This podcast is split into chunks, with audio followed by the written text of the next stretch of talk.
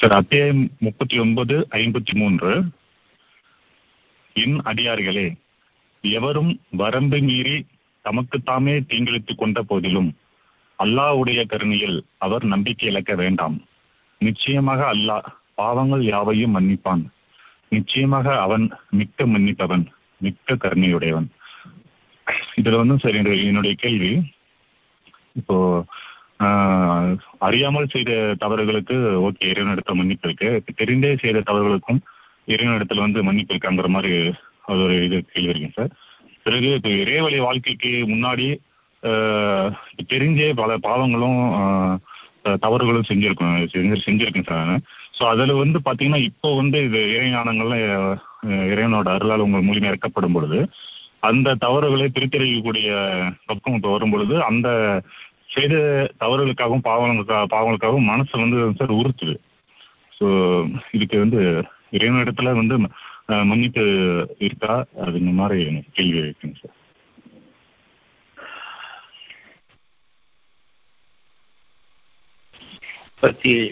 முப்பத்தி 39, 53. என் அடியார்களே, எவரும்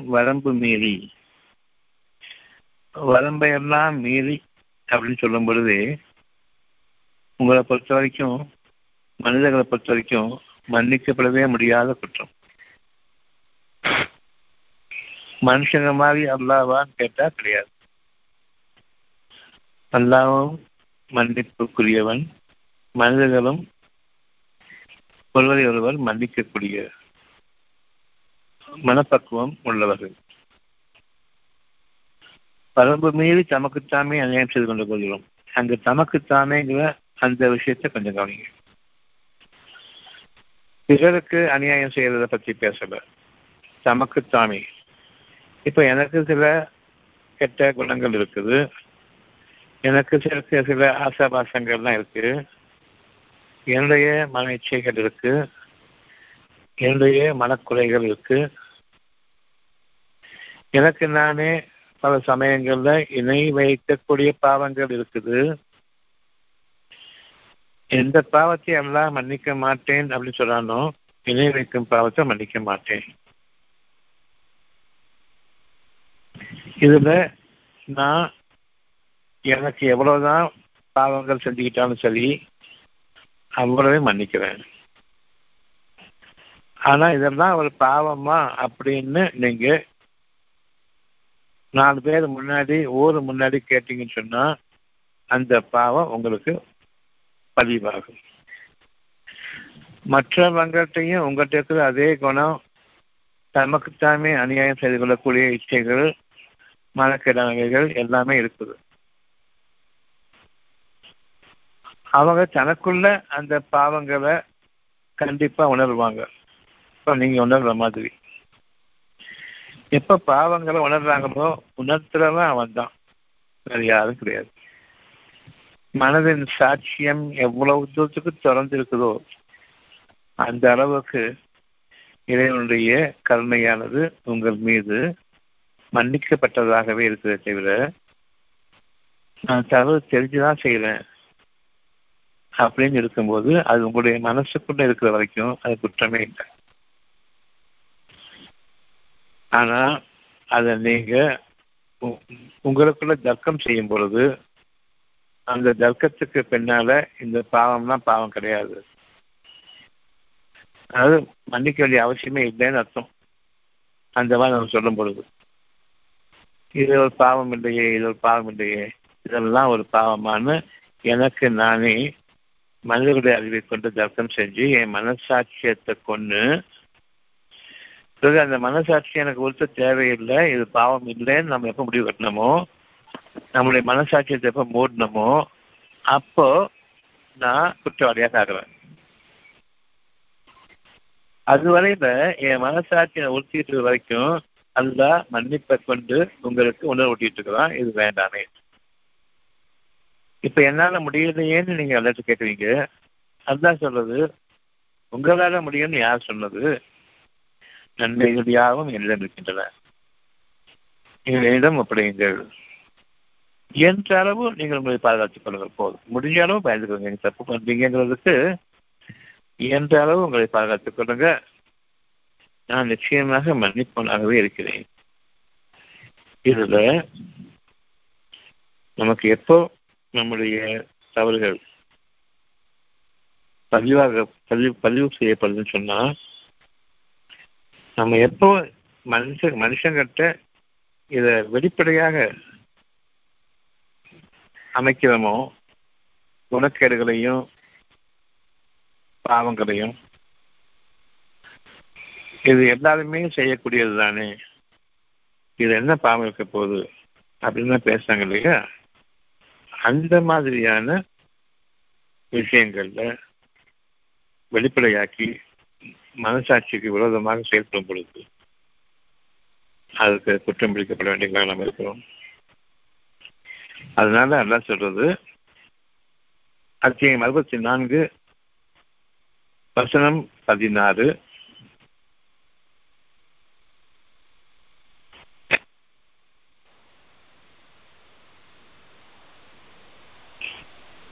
அத்தியாயம் 64 வசனம் 16, ஆகவே உங்களால் இயன்றவரை அல்லாவுக்கு அஞ்சி நடந்து கொள்ளுங்கள். இது பர்சனலா ஒவ்வொருத்தருக்கும் அல்லா சொல்றது. 33:9-53 நமக்கு கைகூடி வரணும்னு சொன்னா அல்லாவுடைய வார்த்தைகள், உங்களால் இயன்ற அளவுக்கு அஞ்சி நடந்து கொள்ளுங்கள், இன்னும் செவிதார்த்தி கேளுங்கள், கவனமாக இருங்கள், உங்களுடைய மனசாட்சியம் திறந்திருக்குதான்னு பாருங்க, நீங்க செய்யறது தப்புன்னு உங்களுக்கு தெரியுது இல்லையா, நீங்க மனசாட்சியத்துக்கு செவிதார்த்தி கொண்டிருக்கின்றீங்கன்னு அர்த்தம். உங்களால முடியாது, அல்லாவிடம் ஒப்படையுங்கள், உங்களுடைய தேவையை முழு மனசோட ஒப்படைங்க. உங்களுடைய போதையின் காரணமாக, மன இச்சைகள் போதையின் காரணமாக உங்க மனசுல இது இருக்கணுமே வேணுமே அப்படின்னு இருக்குது, அதையும் அல்லாட்ட ஒப்படைங்க. இறைவனே, நீ எனக்கு இது அழகான முறையில் தீர்த்துவை, என் போதையை நீக்கி மன இச்சைகளை நீக்கி கொடு. எவ்வளோ நான் இந்த போதைக்கு அடிமையாக இருக்கிறேனோ, மன இச்சைகள் போதைக்கு, அதை நான் உள்ளும் ஒப்படைத்து விட்டேன். உன்னை தவிர சுகப்படுத்துவோன் இல்லை அல்லாஹ்வே என்று சொல்லும் பொழுது, உன்னை தவிர சுகமளிப்போன் இல்லை என்று கூறுகிறோம். இப்போ நம்ம முழு மனசோட ஒப்படைக்கிறதுக்கு தவறாக நமக்கு முடியலைங்கும் போது நிச்சயமாக அல்ல அதனையும் ஏற்றுக்கொள்கின்றான். நீங்கள் என்னிடம் ஒப்படைக்காத வரையில் உங்களிடம் எந்த நன்மையும் இல்லை, உங்களுக்கு நன்மை தீமைகள் பிரித்தறிவிக்கப்பட்டுவிட்டன. பிரித்தறிவித்த பொருள்களும் இன்னமும் ஏகப்பட்ட குளறுபடிகள் உங்களிடம் இருக்கிறது, அது அந்தந்த தீமைகளுக்கு நீங்கள் அடிமையாகி போதைக்குள்ளாகிவிட்டதன் காரணமாக. இதனை நீங்கள் உணர்ந்து கொள்ளுங்கள். அந்த போதையை நீக்கி, அடிமைத்தனத்தை நீக்கி சுகமளிப்பான் அவன்தான். ஆகவே உங்களால் எந்த அளவுக்கு அஞ்சி நடந்து கொள்ளுங்கள். உங்களால் நன்மைகளை சம்பாதிக்க முடியாது, தவறுகள் தெரிந்திருந்தும் உங்களால் திருத்திக் கொள்ள முடியாது, அதை விட்டு மீண்டு வர முடியாது. ஆகவே எந்தவரை அஞ்சி கொள்ளுங்கள். நான் நல்லா இருப்பேன்னு சொல்லாதீங்க, நான் ஒழுங்கா இருப்பேன்னு சொல்லாதீங்க. பிரித்து அறிவிக்கப்பட்ட பின்னர் அந்த நன்மையை என்னிடம் கேளுங்கள். நான் என்னமா ஒழுங்கா நடந்துப்பேன்னு சொல்லாதீங்க, என்னை மறந்துட்டு பேசாதீங்க. நான் இனிமே நான்கும் போது அல்லாங்க இல்லை, இனிமேன்னு சொல்லும் போது நாளைய ஃபியூச்சர் உங்க கேள்வி இருப்பதாக ஒழுங்காக நடந்து கொள்வேன் உங்க மனசு சொல்லும் பொழுது உங்களுக்கு நீங்க அநியாயம் பண்ணிக்குவீங்க.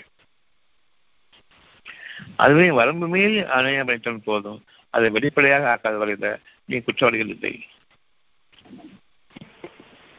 அவனையே பின்பற்றுங்கள், அவனிடம் ஒப்படைத்துவிட்டு நீங்கள் வாடுங்கள், அவன் உங்களுக்கு வழிநடத்துவான், அவனை நீங்கள் பின்பற்றுவீர்கள். இப்ப அல்லாஹ் சொல்றான், உன்னையே நான் பின்பற்றக்கூடிய பாதை எனக்கு காண்பிப்பாயாக. உன்னையே நான் பின்பற்றக்கூடிய அந்த மனப்பக்குவத்தை கொடுப்பாயாக. என் மனசை எவ்வளவு அழகாக சுலபமாக அடிமைத்தனத்திலிருந்து நீக்க முடியுமோ அந்த அளவுக்கு நீ சுலபமாக மீட்டுக் கொடு. உன்னுடைய வழியை தவிர எந்த வழியையும் எனக்கு நீ அதற்கு நான் அடிமையாகி விடாமல் பாதுகாத்துக் கொள்வாயாக. தேவையில்லை. உங்களுக்குள் இதை கொண்டு உதவி கொள்ளுங்கள். இப்ப நம்ம என்ன பேசுறோமோ இதே மாதிரி ஒவ்வொருத்தருக்கும் இருக்கக்கூடிய தவறுகளுக்கு அவர்களுக்கு நீங்கள் அல்லாஹ் மன்னிப்போன் என்ற அந்த சத்தியத்தை கொண்டும், எப்படி அவனோட மன்னிப்பு கேட்க வேண்டும் என்பதை கொண்டும் உங்களுக்குள் ஒருவருக்குள் உதவி கொள்ளுங்கள். உங்களுக்கு மேலான நன்மையாக இருக்கும். நிச்சயமாக உங்களுக்கு நீங்கள் திருத்தி கொள்ளும் போது என்ன நன்மையோ அதை மற்றவர்களும் சொல்லும் பொழுது ஒவ்வொருத்தருடைய திருந்துதலுக்கும் நீங்க காரணமா இருக்கீங்க.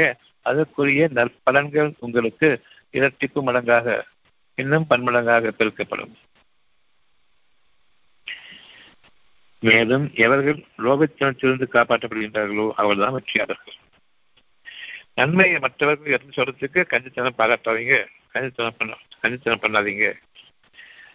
விளக்கமாகவும் தெளிவாகவும் எடுத்துக்கொள்ளுங்க. மிகப்பெரிய தர்மத்திற்கான ஒரு அடிப்படை உங்களுடைய நன்மைகளை பிறருக்கும் எடுத்து ஓடுதல். அந்த நல்ல விஷயங்களை பகிர்ந்து கொள்வது கஞ்சித்தனம் பண்ணாதீங்க. அந்த விஷயங்கள் அவ்வளவுமே உங்களுக்கு விளைச்சல்களாக வரும் பொழுது இந்த பூமி சொர்க்க பூமியாக மாறும். 64:15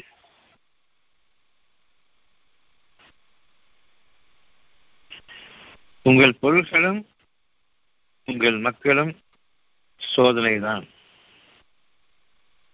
ஆனால் அல்லாஹ் அவனிடம்தான் மகத்தான கூறியிருக்கின்றது. இங்கேயும் சரி, நம்முடைய மக்கள்கிட்டேருந்து நாம நம்முடைய வாழ்க்கைக்கு உரிய ஒரு பாதுகாப்பு பொருளாதாரத்தில் இருக்கிறது என்று எண்ணிக்கொண்டிருக்கின்றோம். நிச்சயமாக அவ்விதமாக அல்ல. உங்கள் பொருள்கள் உங்களுக்கு உதவாது, உங்களுடைய மக்களும் அவர்களுடைய பொருள்களும் அவர்களுக்கே போதாது. அவ்விதமாக இருக்கும் பொழுது உங்களுக்கு அவர்கள் உதவுவார்கள் என்று எண்ணும் பொழுது இணை வைப்பு ஆரம்பமாகிறது. அந்த இணை வைப்பின் காரணமாக நீங்கள் எதிர்பார்த்துக் கொண்டிருப்பீர்கள் உங்களுடைய மக்களிடமிருந்து அவருடைய பொருள்கள் உங்களுக்கு உண்டு என்று. ஆனால் நல்லா கூறுகின்றான், என்னிடம் தவிர நன்மை இல்லை, நீங்கள் என்னிடமே திரும்புங்கள். அவர்களுடைய பணத்தை எதிர்பார்த்து இறைவனுடைய கருணையையும் பேரருளையும் நீங்கள் மறந்தவர்களாக ஆகிவிட வேண்டாம். இப்பொழுதும் உங்களுக்கு அறிவிக்கப்படுகின்றது, என்னுடைய பிள்ளைகள் எவ்வளவோ நான் சீராட்டி பாராட்டி வளர்த்தேன், கல்யாணம் ஆகி கட்டி கொடுத்தேன், நல்ல பதவியிலையும் இருக்காங்க, நல்லாவும் சம்பாதிக்கிறாங்க, ஆனால் எங்களுக்கு தரத்துக்கு யோசிக்கிறாங்க. உங்களை அவர்களை விட்டும் இப்போ நான் விலக்கி வைக்கிறேன் நல்லா சொல்றது. அவருடைய பொருள் அவர்களுக்கு உங்களுக்காக நான் இருக்கின்றேன். உங்களுக்கு நான் இல்லை என்ற அந்த அர்த்தம் வரும்பொழுதுதான் அவங்கள்ட்ட கேட்குறீங்க, நீங்க அவங்கள குற்றவாளியை காக்குறீங்க. நிச்சயமாக அவரல்ல. அவர் கொடுக்காததற்கு அவர்களுடைய மனசாட்சியம் அவர்களுக்கு பொருத்தமானால் அவர்கள் மன்னிக்கப்பட்டவர்கள். நீங்கள் அவருடைய குற்றம் கண்டுபிடிக்க முடியாது, அவங்க ஏற்கனவே மன்னிக்கப்பட்டவர்கள். அவர்களும் அன்றாடம் உதவி செய்கின்றார்கள், நீங்களும் அவர்களுக்காக மன்னித்துக் கொள்ளுங்கள். உங்களுக்காக நேரடியாக உங்களுடைய தேவைகளுக்கு அன்றாடம் திரும்புங்கள். யாரெல்லாம் தன்னுடைய மக்களை பற்றி கொலை சொல்றாங்களோ, முதல் குற்றவாளிகள் யார் கொலை சொல்றாங்களோ அவர்கள் தான். குறை கூறி புறம்பை சுற்றி ஒவ்வொருவருக்கும் கேடுதான். மற்றவர்களுடைய குறையை நாம காணும் பொழுது நாம கவனிக்க வேண்டியது என்னன்னு சொன்னா, அவங்க மனசுல அந்த மனசாட்சியும் தெரிஞ்சிருக்குது இல்லையா? அதற்கு காரணம் அல்லாஹ் மன்னிப்பளித்து மனசாட்சியத்தை இன்னமும் அவர்களுக்காக தெளிவாக கொடுத்தாகலுமே ஏன் கொடுக்கல நீங்க அப்படின்னு கேட்கதான் செய்யணும். எப்ப அல்ல அவங்கள்ட்ட பேசானோ எங்கேருந்து அவர்கள் குற்றவாளிகளாக அவர்கள் எடுத்துப்படுவாங்கன்னு சொல்லிட்டு கொஞ்சம் கவனிச்சு பாருங்க. எல்லாருக்குமே இது என்ன இருக்குதான், பணம் என் மகன் சம்பாதிச்சு எனக்கு தருவான், நான் அவனுக்கு இவ்வளவு பண்ணிருக்கிறேன். இந்த நான் வரும்போது நீ குற்றவாளி ஆயிட்டீங்க. இன்னொருத்தர குறை கண்டுபிடிக்கும் பொழுது நான் இவ்வளவு செஞ்சேன், நீ எனக்கு செய்யல, நியாயம் கூட தோணும். ஆனால் நான்கு அந்த வார்த்தை வந்த போதே நம்ம தவறிட்டோம். இப்ப பேசும்பொழுது ஆமா சரிதான் நம்ம தவறு பண்ணிட்டு இருக்கிறோங்கிறது எப்போ உணர்றீங்களோ அடிக்கப்பட்டுட்டோம். இப்ப நமக்கு சொந்தமான வருமானம் அதிகமாகும். நமக்கு வருமானம் குறைஞ்சி போச்சுன்னு நினைக்க வேண்டிய அவசியம் இல்லை. இந்த குறை கூறின் காரணமாகத்தான் அந்த வருமானம் குறைஞ்சது. நன்மைகள் பொதுவாக வருமானம் ஒரு ஒரு பகுதியை நம்ம சொல்றோம், ஒரு டைரக்ஷன்ல சொல்றோம். பெரும்பாலும் நம்ம அறியாத பகுதிகள் நம்மை சுற்றிலும் நம்மை வந்து கொண்டு நன்மைகள் தடுக்கப்படுகின்றன. ஒருவருடைய குறையை நாம் இறைவன் மன்னித்த பிறகு நாம் குறை காணுவதும் குற்றம் கண்டுபிடிக்கப்படுவதும் நாம் வரம்பு மீறுகின்றோம். இப்ப நான் பேசிட்டு இருக்கும்போது நம்ம வரம்பு மீறணும்னு தெரிய அந்த பாவங்கள் நீக்கப்பட்டுவிட்டது. காரணம் மனசாட்சி திறக்கப்படுது, அங்க அல்லா மன்னிச்சுட்டா உங்களுக்காக இந்த வார்த்தைகள் சொல்லிட்டு இருக்கோம். தூதர்கள் வரும் பொழுதெல்லாம் எல்லாம் மன்னிக்கப்படுறாங்க. ஏன் தெரியுமா? அவங்க மனசாட்சியம் திறக்கப்படுது. மூடப்பட்டிருந்த மனசாட்சியத்தின் பகுதிகள் திறக்கப்படுகின்றன. அதன் காரணமாக அல்லாஹ் அவர்களை மன்னித்து விட்டான். நீங்க மற்ற பேருக்காக ஒரு பிரார்த்தனை மேற்கொள்ளும் பொழுது, நன்மைக்காக பிரார்த்தனை மேற்கொள்ளும் பொழுது நிச்சயமாக நன்மைகளை அங்கீகரிக்கின்றான். அவங்களுடைய மனசாட்சியத்தை திறந்து அவர்களுக்காக அறிவிக்கின்றான். நீங்க எந்த தப்புனா அவங்கள்ட்ட இருக்குது, இந்த குணங்கள் தான் இருக்குது இல்லையா, இது வரைக்கும் நம்ம பார்க்காத அந்த தவறுகளை அவர்கள் பார்க்க ஆரம்பிக்கிறார். அவர்கள் மறந்து மூடப்பட்டு விட்ட அந்த தவறுகளை அவர்கள் மீண்டும் பார்க்க ஆரம்பிக்கிறார். உங்களுடைய பிரார்த்தனையின் காரணமாக அவர்களுடைய மனம் திறக்கப்படுகின்றது, மனசாட்சியம் அவர்களுக்கு போதப்படுகின்றது. இதுவரையில் மூடி கிடந்தது. அதன் காரணமாக துன்பங்களை அனுபவித்து வந்தார்கள், வேதனைகளை அனுபவித்து வந்தார்கள், நோய்களில் கஷ்டப்பட்டு வந்தார்கள். இப்பொழுது அது இல்லை.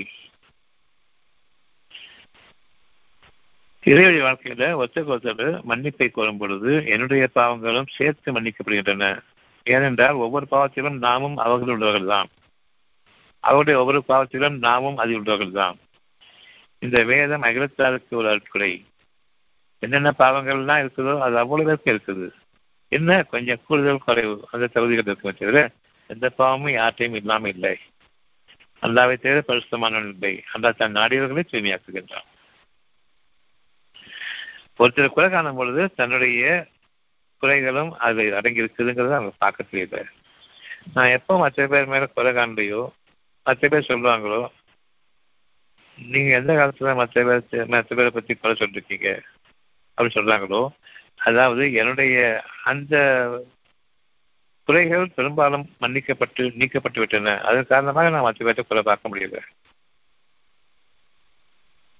எந்த குறை நான் பார்க்கிறேனோ அந்த குறை எல்லாமும் இருக்கின்றது. எப்போ வெளியே சொன்னேனோ, அந்த குறையை பற்றி மற்ற பேர்ட்ட புறம் பேசினேனோ, அப்பவே அவங்களுடைய முழுமையான பாவம் எல்லாமும் இருக்கிறது.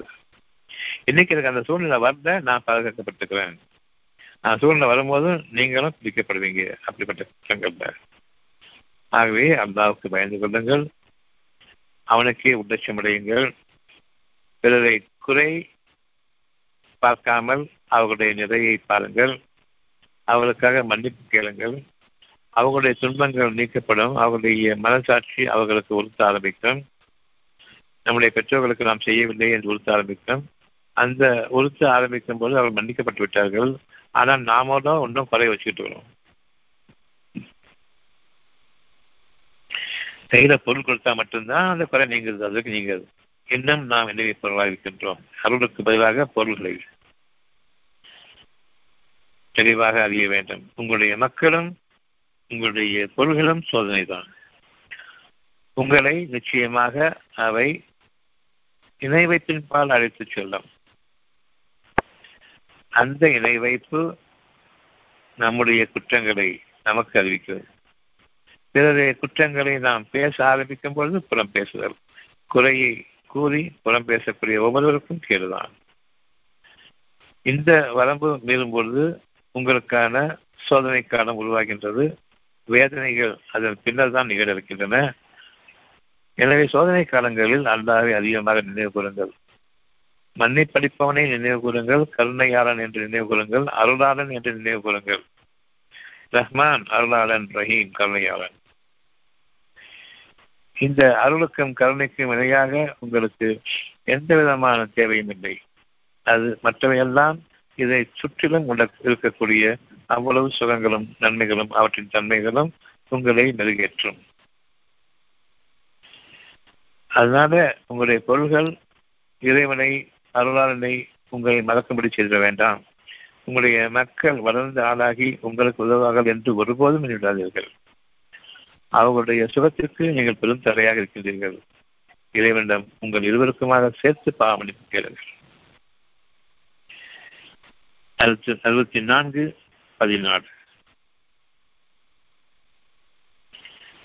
64:14 நம்பிக்கை கொண்டவர்களே, இப்போ என்னுடைய மக்களை நான் நம்ப மாட்டேன், என்னுடைய பொருள்களை நான் நம்ப மாட்டேன், என்னுடைய தொழிலை நான் நம்ப மாட்டேன், பொதுவாக மனிதர்களை நான் நம்ப மாட்டேன் என்னுடைய நன்மைகளுக்காக.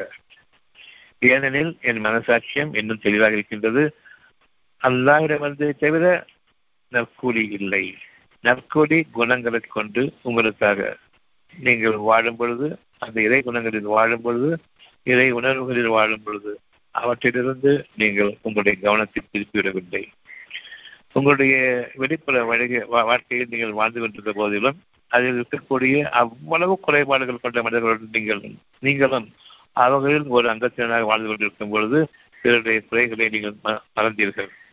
பிறருடைய குறைகளை நீங்கள் புறக்கணித்தீர்கள். பிறருடைய குறைகளை நீங்கள் புறம் பேசவில்லை. உங்களுடைய பல குறைகள் உங்களை விட்டு நீக்கப்பட்டுக் கொண்டிருக்கின்றன.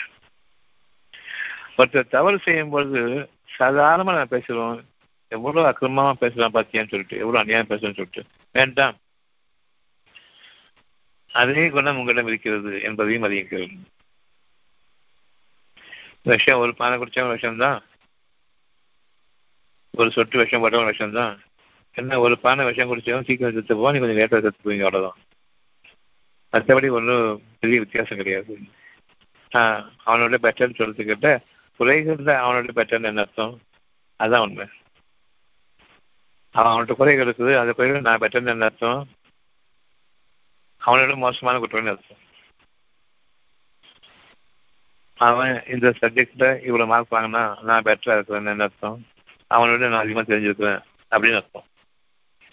ஆக நாம பேசக்கூடிய பாஷைகள்லையும் நம்முடைய தன்மை எப்படின்னு சொன்னா, என்கிட்டையும் குறை இருக்குது, நான் அந்த அளவுக்கு இல்லையே, நான் பெட்டர் தானே. அப்போ அந்த குறையை நீக்கிறதுக்கு ஆசை இல்லை, உணர்வு குறை சொல்றதுக்கு ஆசை இல்லை. என்கிட்ட குறை இருக்கிறதுக்கு நீக்கிறதுக்கு ஆசை இல்லை. நான் அவனோட பெட்டர் சொல்லும் போது அந்த குறைகள் அவனோட நான் இன்னும் அதிகமானவன் அர்த்தம், இன்னும் கெட்டிக்காரன் அர்த்தம். அரசியல்வாதிகள் பெரும்பாலும் வந்து கோபத்தை காட்ட மாட்டாங்க, ஆனா வஞ்சம் வச்சிருப்பாங்க, உள்ளுக்குள்ள வச்சிருப்பாங்க, இவன் அரசியல்வாதி. ஆனா சாதாரண மக்கள் அந்த கோபத்தை வந்து பலாரம் வெளியே காமிச்சிருவாங்க.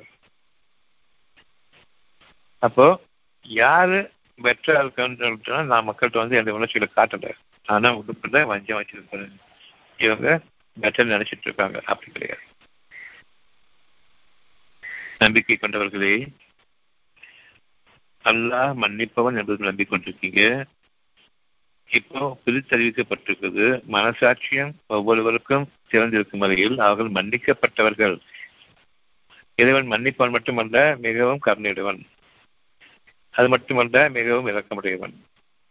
ஆக இறைவன் மன்னிப்புன்னு வரும்பொழுது அவன் கருணையை கொண்டும் உதவி செஞ்சிட்டு இருக்கான், மன்னிப்பை கொண்டும் மன்னிச்சுட்டு இருக்கான், இரக்கத்தை கொண்டு அவங்கள அரவணைச்சுக்கிட்டு இருக்கலாம். இப்படிப்பட்டவங்களை நீங்க குற்றவாளியாக குறை கூறி புறம் பேசி மக்கள் முன்னாடி நிறுத்தும் பொழுது நாம் குற்றவாளி ஆகின்றோம். இந்த குற்றங்கள் பதிவாக்கப்படுகின்றன. கேடுன்னு சொல்லியாச்சு. குறை கூறி புறம் பேசி திரிவோருக்கு கேடுதான். பொருள்களின் பக்கம் கவனம் போகும்போதெல்லாம் நம்ம கேடுகள் நம்மளை அறியாமலேயே வெளியே வந்துடும். வார்த்தைகளாக மக்கள் முன்பாக அவரை குற்றம் நிறுத்துவீங்க, ஆனா அவங்க ஏற்கனவே மன்னிக்கப்பட்டவர்கள். இந்த சமயத்தில் உங்களுடைய குற்றங்கள் பெருகிறது, உங்களுடைய குறைகள் பெருகிறது. எதை கொண்டு மற்றவங்களை குறைகள் சொன்னீங்களோ, குற்றவாளிகள் நிறுத்தினீங்களோ மக்கள் முன்னாட, புறம்பேசியதன் காரணமாக, அவருடைய குறைகளை புறம்பேசியதன் காரணமாக நீங்கள் அந்த தவறுகளில் எது சீக்கிரம் பிடிக்கப்பட்டிருக்கின்றீர்கள். உங்களுடைய புத்தகம் மூடப்பட்டிருக்கின்றது. அந்த குறிப்பிட்ட பகுதியில், குறை கூறும் பகுதியில் உங்களுடைய மனசாட்சியம் உங்களை உறுத்தவில்லை. அதை நன்மை என்றே கருதுகின்றீர்கள். குறையையும் கொண்டு புறமும் பேசி அவர்களை குற்றவாளிகளாக நிறுத்திக் கொண்டிருக்கின்றீர்கள். அவனை அல்லாஹ் மன்னித்த பின்னர் அத்தகையோர் மீது இரக்கத்தோடு தன்னுடைய கருணையும் கொண்டு அவர்களை அரவணைக்கும் அல்லாஹுக்கு விரோதமாக நீங்கள் குற்றவாளிகளாக அவர்கள் நிறுத்துவீங்க. தண்டனை பெற்று வந்த பிறகு ஒரு சில குற்றவாளி பார்க்கக்கூடாது. ஆனாலும் உங்களுக்கு பார்க்கக்கூடிய குணம் இருக்கிறது. எந்த குற்றம் அவர்கள் திரும்ப திரும்ப செய்தாலும் சரி, அவர் தவறு என்று உணரும் பொழுது அல்லாஹ் மன்னித்துவிட்டான், புதிய மனிதன், புதிதாக பிறக்கப்பட்டவன் என்ற அந்த ஒரு உண்மை விளங்க வேண்டும். ஆனால் 2-3 முறை அது தப்பு செஞ்சான்னு சொன்னா உடனே அவன் குற்றவாளியின் பிளான் பண்ணி எந்த குற்றம் எங்கே இருந்தாலும் அவங்களே தேடி போறது தவறானது. ஒருத்தன் தப்பு செஞ்சிருக்கான், திரும்ப ஏன் செய்ய மாட்டான்னு நினைச்சுக்கிட்டு அவனை குற்றம் சொல்லக்கூடிய அந்த விஷயங்களும் நம்மிடம் இருக்கின்றது. அந்த பகுதிகளும் நாம் கவனிக்க வேண்டும். நம்ம கிட்ட இருக்கக்கூடிய எவ்வளவோ தவறுகள் எனக்கு நானே செஞ்சுக்கிட்டு இருக்கிறேன், அதை நான் எவ்வளவு நான் என்னுடைய மனசாட்சியை உறுத்தும் போதெல்லாம் திருத்திக்கிட்டு ஆசைப்பட்டாலும் முடியல, திரும்ப திரும்ப தப்பண்ணிட்டு இருக்கிறேன். இனி நான் மன்னிக்கப்படுவேனா, எனக்காக குற்றங்கள் இனியும் கருதுமான்னு சொல்லி நினைச்சிட்டு இருக்கோமே. மனசாட்சி திறந்திருக்கும் நேரம் எல்லாம் நான் மன்னிக்கப்பட்டுக் கொண்டிருக்கின்றேன். ஒரே ஒரு தவறு என்ன தெரியுமா, அவன் ஒப்படைக்கிறான். உங்களுடைய குறைகளுக்காக நீங்கள் இறைவனிடம் ஒப்படைக்கவில்லை, அவனிடம் நீங்கள் உதவி தேடவில்லை. இது ஒரு குறையை தவிர உங்கள் மீது குறைகள் இல்லை. நான் சுகமாயிருவேன்னு சொல்லிட்டு உங்களை இணை வச்சுட்டு இருக்கீங்க. நான் இனிமே ஒழுங்காயிருவேன், நான் ஒழுங்காகணும், நான் ஒழுங்காகணும். உங்கள் மீது அந்த பெரிய பாரத்தை நீங்கள் ஏற்றுக்கொண்டிருக்கின்றீர்கள். இறைவனிடம் ஒப்படையுங்கள். ஒப்படைக்கும் போது முழு மனசோட, எவ்வளவு பெரிய போதை அடிமைத்தனம் இருந்தாலும் சரி மனச்சைகள்ல, அப்படி முழுமையோடு ஒப்படைக்காத வரையில இறைவன் உங்களுக்காக காத்திருக்கின்றான். அந்த நான்கிற வரம்பு மீறுதல், நான் ஒழுங்கா இருக்கணுமே இதை மறந்துட்டு சொல்லும் பொழுது அந்த வரம்பு மீறுதல், இறைவனிடம் ஒப்படைக்கல ஒன்றும் அந்த வரம்பு மீறுதல். இதன் காரணமாகத்தான் நம்முடைய குறைகள் நம்ம தொடர்ந்துகிட்டே இருக்குது, நம்முடைய மனச்சையும் தொடர்ந்துகிட்டே இருக்குது.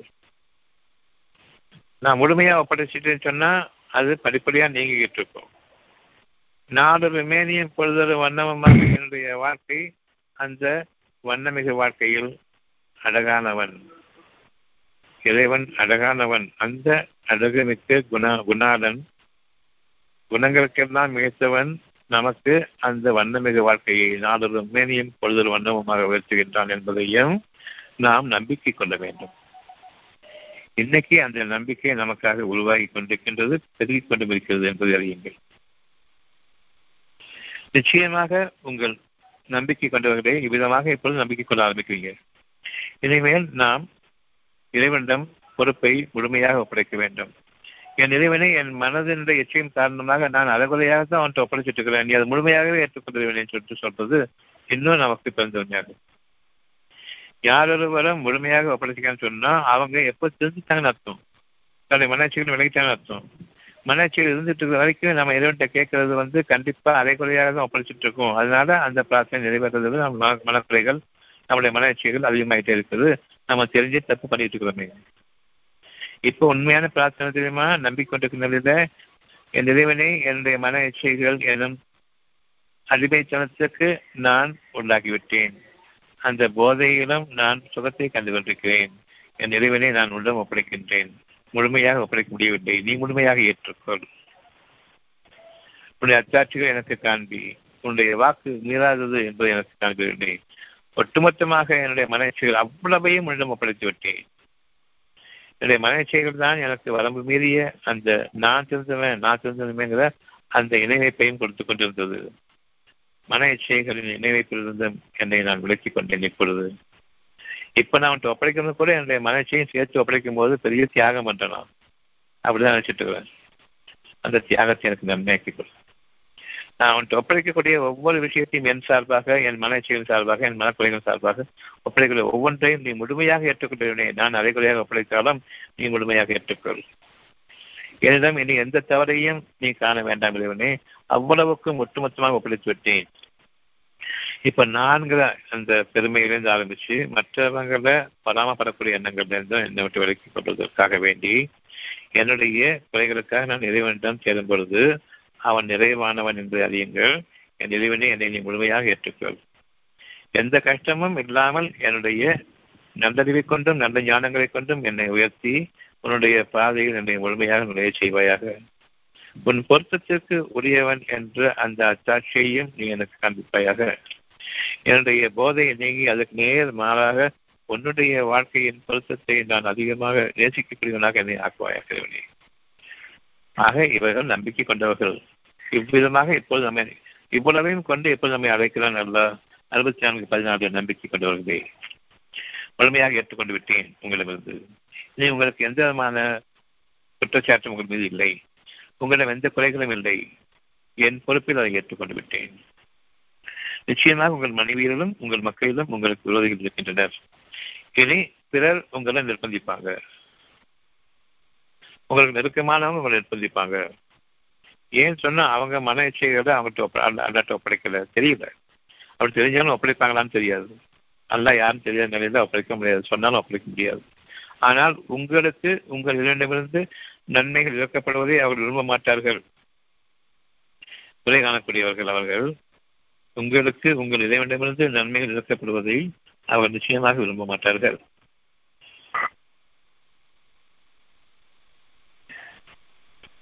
யாரு இறைவனுக்கு விரோதமாக இருக்கின்றார்களோ, தங்களை அவர்கள் இறைவனுக்கு பதிலாக ஆக்கிக்கொண்டிருக்கின்றார்களோ, இன்னும் மன இச்சைகளை யார் முழுமையாக விட்டு விலகவில்லையோ அவர்களை பற்றி இறைவன் கூறுகின்றான், இவர்கள் உங்களுக்கு விரோதிகளாக இருப்பார்கள்.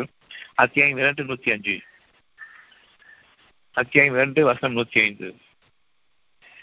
வேதத்தை இடையோரில், அதாவது மனசாட்சியத்தை இன்னும் வைத்திருக்கின்றாங்க. அவங்க முழுமையாக ஒப்படைக்கல. முழுமையாக ஒப்படைக்கிறது அவர்களுக்கு நல்லது என்று தெரிந்திருந்தும் அவர்கள் இறைவனிடம் முழுமையாக ஒப்படைக்கவில்லை. இந்த நேரத்தில்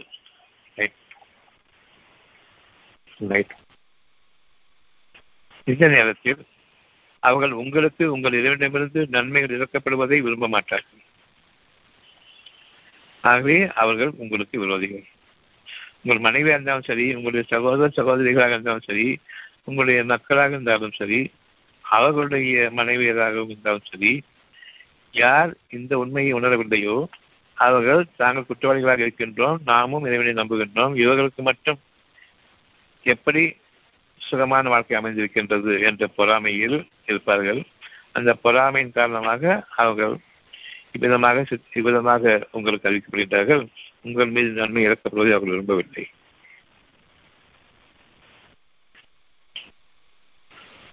இந்த பொறாமை நம்மள்கிட்ட இருக்குது. இந்த பொறாமை இருக்கிற காரணம்தான் மற்றவர்களுக்கு நன்மை இறக்கப்படுவதை நாம் விரும்புவதில்லை. இப்ப நாம் இரண்டு ஒப்படைக்கிறோம், என் இறைவனே, என்னுடைய பொறாமை என்னை மிஞ்சி நிற்கிறது, அந்த பொறாமையை விட்டு என்னை முழுமையாக பாதுகாத்துக்கொள், நீ முழுமையாக என்னை ஏற்றுக்கொள் என்று கூறுகின்றோம். நான் ஒவ்வொரு என்னுடைய பிரார்த்தனையும் என்னுடைய மன இச்சைகளுக்கெல்லாம் அப்பாற்பட்டு அவற்றை நீ நீக்கி முழுமையாக ஒப்படைத்ததாகவே நீ இந்த பிரார்த்தனை ஏற்றுக்கொள்கிறவனே, இறைவன் தீர்ப்பு இந்த பிரார்த்தனையை அழகான முறைகளை ஏற்றுக்கொள்கின்றான். பெருமையும் பொறாமையிலிருந்தும் என்னை பாதுகாத்துக்கொள்னு சொல்லும் பொழுது எனக்கு கண்டிப்பா சொல்லும் போதே எனக்கு பொறாமை இருக்குது. இறைவனே, இந்த பொறாமைக்கு காரணம் என்னன்னு சொன்னா, உன்னுடைய பாக்கியங்கள் மற்றவர்களுக்கு கிடைக்கும் பொழுது பொறாமை ஏற்படுகின்றது. அவர்கள் சம்பாதித்தது கொண்டு பொறாமை கிடையாது. ஆனால் உன்னுடைய பாக்கியங்களில் வாழக்கூடிய எந்த மனிதன் மீது நான் பொறாமைப்பட்டுவிடக்கூடாது. நீ யாருக்கு நாடுகின்றாயோ அவர்களுடைய நிலைமையை உயர்த்தும் பொழுது நான் பொறாமைப்பட்டுவிடக்கூடாது. மிக பெரும் பாவத்தை நான் சம்பாதிக்கின்றேன். ஒட்டுமொத்தமாக பொறாமையை நீக்கிவிடு. என்னுடைய பிரார்த்தனையை நீ முழுமையாக ஏற்றுக்கொள். நான் அதை குறையாக ஒப்படைச்சாலும் முழுமையாக ஏற்றுக்கொள். இறைவன் நிச்சயமாக பிரார்த்தனைகளை, அழகான பிரார்த்தனைகளை அழகிய முறையில் ஏற்றுக்கொள்கின்றான். உங்களுடைய மனைவியர், உங்களுடைய மக்கள், இவர்களிடமிருந்து என்னை பாதுகாத்துக்கொள். நீங்க கேட்கணும், என் மனைவி என் மக்கள் சொல்றதை விட்டு என்னுடைய உற்றார் உறவினர்கள், நெருக்கமானவர்கள், நண்பர்களிலும் பொறாமை கொள்வார்கள். அவ்வளவு மனிதர்களை விட்டும் நீ என்னை பாதுகாத்துக்கொள். அவர்களுக்கும் அந்த பெருமையின் பொறாமை நீக்கிடுவேன். உங்களுடைய மனைவியரிலும் உங்களுடைய மக்களிலும் உங்களுக்கு விரோதிகள் இருக்கின்றார்கள். 64:14, 2:105. வேதத்தையுடையோரில் நிராகரிப்பவர்களோ, நான் என்று அதிகமாக பேசுபவர்கள் நிராகரிப்பவர்கள், இன்னும் இணை வைப்பவர்கள், தங்களை இணைப்பதாக நினைத்துக் கொண்டிருப்பவர்கள், உங்கள் இறைவனிடமிருந்து உங்கள் மீது நன்மை இறக்கப்படுவதை விரும்பவில்லை. ஆனால் அறிந்து கொள்ளுங்கள், அல்லாஹ் தன் கருணைக்குரியவர்களாக யாரை நாடுகின்றானோ அவரையே தன்னுடைய பாக்கியங்களுக்கு தேர்ந்தெடுத்துக் கொள்கின்றான். அல்லாஹ் மிக பெரும் கொடையாளன். உங்களுடைய பெருமையும் பொறாமை இல்லைன்னு சொன்னா அந்த கொடைகளுக்கு நீங்க ஆளாகியிருக்கீங்க. அந்த பெருமையும் பொறாமையும் தான் நீங்கள் அவனுடைய ஆட்கொடைகளில் வாழ்வதிலிருந்தும் உங்களை நஷ்டத்தில் ஆக்கிக் கொண்டிருக்கின்றது என்பதை அறிவுமாகும். இப்போ 39:53, என் அடியார்களே, எவரும் வரம்பு மீறி தமக்குத்தாமே தீங்கிழைத்துக் கொண்ட போதிலும் அல்லாஹ்வுடைய கருணையில் அவர் நம்பிக்கை வைக்க வேண்டாம். அல்லாஹ் கருணைமிக்கவன், மிக பெரும் கொடையாளி. பெருமையும் பொறாமையும் வேண்டாம் இறைவனே என்று மற்றவரிடம் நீங்கள் கொண்டிருக்கிற பெருமையும் பொறாமையும், மற்றவர் மீது நீங்கள் கொண்டிருக்கிற பெருமையும் இறைவனிடம் ஒப்படைத்துவிடுங்கள், உங்களால் முடியாது. அதிலேயே பழக்கப்பட்டு ஓடியாச்சு பொறாமையிலையும் பெருமையிலையும். 4 கெட்ட வார்த்தையை பேசி பேசி பேசி பழகியாச்சு. இறைவனை மறந்த நிலையில் நான் சொல்லும்போது அவ்வளவுடைய நஷ்டம் ஏற்பட்டு இருக்குது. ஆனா அந்த நான் சொல்லிட்டமேன்னு ஒரு உணர்வு வர அவ்வளவு மன்னிக்கப்பட்டு இதனுடைய கருணை நம்ம இது பண்றது ஆரம்பிக்கின்றது. ஆனா இதனுடைய கருணையில நீங்க எதை நீங்க மறக்க முடியும் சொல்லுங்க. என் அடியார்களே, என்னை பற்றி நீங்கள் நினைவு கொண்டிருக்கின்றீர்கள், என்னுடைய பிரித்தறிவிக்கும் தன்மையின் மீது நீங்கள் அமைந்திருக்கின்றீர்கள், உங்களுடைய மனசாட்சியத்தை நீங்கள் செவிதாற்றி கேட்கின்றீர்கள், அமைதியுடன் செவிதாற்றி கேட்டுக்கொண்டிருக்கிறீர்கள். உங்களுடைய மனசாட்சி உங்களிடம் பேசும் காலமெல்லாம் எந்த பாவமடைப்பு கேளுங்கள். என்னுடைய இறைவனை என்னிடமிருந்து என்னுடைய பிரார்த்தனையை முழுமையாக நீ ஏற்றுக்கொள் இறைவனை என்று அவனிடம் கூறுங்கள். எந்த ஒரு பிரார்த்தனையும் இந்த முழுமையான அடிப்படையில் நம்ம ஒப்படைக்காத வரைக்கும் இறைவன் அந்த மனசாட்சியத்தை இன்னும் வேகமாக திறக்கின்றான். அறிந்து கொள்ளுங்கள், உங்களுடைய இறைவனிடமிருந்து உங்கள் மீது கருணை கருணைப்படுவதையும் நீங்கள் அவனுடைய இரக்கத்தில் வாழ்வதையும் அவனுடைய நற்கொடைகளில் நீங்கள் வாடும் பொழுதும் உங்கள் மனைவியிலும் உங்களுடைய மக்களிடம் உங்கள் மீது பராமரிப்பவர்கள் இருக்கிறார்கள், விரோதிகள் இருக்கின்றார்கள். உங்கள் மீது நன்மை இறக்கப்படுவர்கள் விரும்ப மாட்டார்கள். அதிலிருந்து அவர்களுக்கும் தாராளமாக கொடுக்காத வரையில் அவர்கள் உங்களை விரும்ப மாட்டார்கள். அவர்களுக்கு கொடுக்காத வரையில் உங்களை விரோதிகளாக பார்ப்பார்கள். அவர்களுக்கும் உரிய பங்கை கொடுக்கும் பொழுது உங்கள் மீது தெரிகின்றார்கள். அல்லாவின் மீது அல்ல, உங்கள் மீது. கொடுத்தாலும் சரி கொடுக்காவிட்டாலும் சரி தகைமை நிச்சயமாக உண்டு. என் அடியார்களே, எவரும் வரம்பு மீது தமக்குத்தாமே தீங்கிழைத்துக் கொண்ட போதிலும் அல்லாஹ்வுடைய கருணையில் அவர் நம்பிக்கை இழக்க வேண்டாம். 39:53 அத்தியாயம் 39:53. நிச்சயமாக அல்லாஹ் பாவங்கள் யாவையும் மன்னிப்பான். அது உங்களோடு இருக்கும் வரையில் உங்களை மன்னித்துக் கொண்டிருக்கின்றான். பிறரை நீங்கள் அதே குற்றத்தை கொண்டு குற்றம் பிடிக்கும் பொழுது நிச்சயமாக உங்களுடைய குற்றங்களிலிருந்து ஒரு பங்கை நீங்கள் அனுபவிக்கும்படி செய்கின்றான். அடுத்தவங்களை பற்றி பேசும் பொழுது ரொம்ப எச்சரிக்கையாக இறைவன் கவனித்துக் கொண்டிருக்கின்றான். உங்களை பற்றி நீங்க கண்டிப்பா மற்ற பேர்த்த குறைகளை பேச மாட்டீங்க.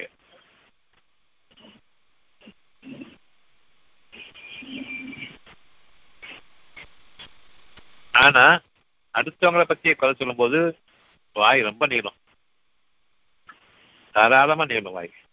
அப்படிப்பட்ட ஒரு குணம் நம்ம எல்லாத்தையும் இருக்கு. உங்களுடைய குறைகளை எப்படி வெளியே பேச மாட்டீங்களோ அதே மாதிரி அவங்களுடைய குறைகளையும் நீங்க பேசக்கூடாது. உங்களுடைய குறைகள் மன்னிக்கப்பட வேண்டும் என்றால் அவர்களுடைய குறைகளை பேசாதீர்கள். அவர்களுக்காக மன்னிப்பு கேளுங்கள். உங்களுக்கான அந்த நன்மை இரட்டிக்கப்படும், பன்மடங்காக்கப்படும். யார் அல்லாஹ் உதவி செய்கின்றானோ இவ்விதமாக கருணையான உதவி செய்யுங்கள், இவரை மன்னிச்சுள்ளவனே என்று, பின்னாரை மன்னிச்சுள்ளவனே என்று உங்களுடைய மனப்பூர்வமான மன்னிப்பை உங்களுக்கு விரோதமாக செயல்படும் பொழுது அல்லாவிடம் ஒப்படைங்கள். நிச்சயமாக அல்லாஹ் கருணையாளன், மன்னிப்பளிப்பவன் என்பதை அறிந்து கொள்ளுங்கள். உங்கள் பாவங்கள் யாவையும் மன்னிப்பான். மற்றவர்களுடைய பாவங்களை நீங்கள் மன்னித்துக் கொண்டிருக்கும் வரை நிச்சயமாக அவன் மிகவும் மன்னிப்பவன், மிக்க கருணையுடையவன் என்று கூறுவதாக. இன்னும் அவன் மாபெரும் கொடையாளி. ரமேஷ், உங்களுடைய கேள்வி என்னப்போ?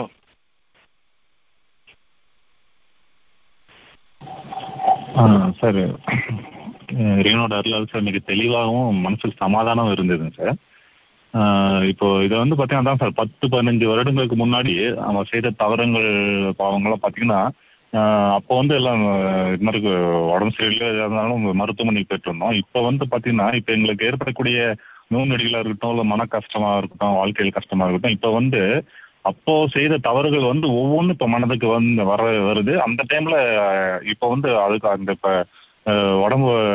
உடம்பு ஏதாவது உடம்பு சரியில்லாம் போனாலும் சரி, வாழ்க்கை கஷ்டம் வந்தாலும் சரி, அந்த பாவத்தை என்ன வேண்டியதாக இருக்குது, அதுக்காக பாவ மன்னிப்பு கேட்க வேண்டியதாக இருக்குது. இப்போது அது இப்போ உணர முடியுது, என்னால் உணர முடியுது எங்களால்.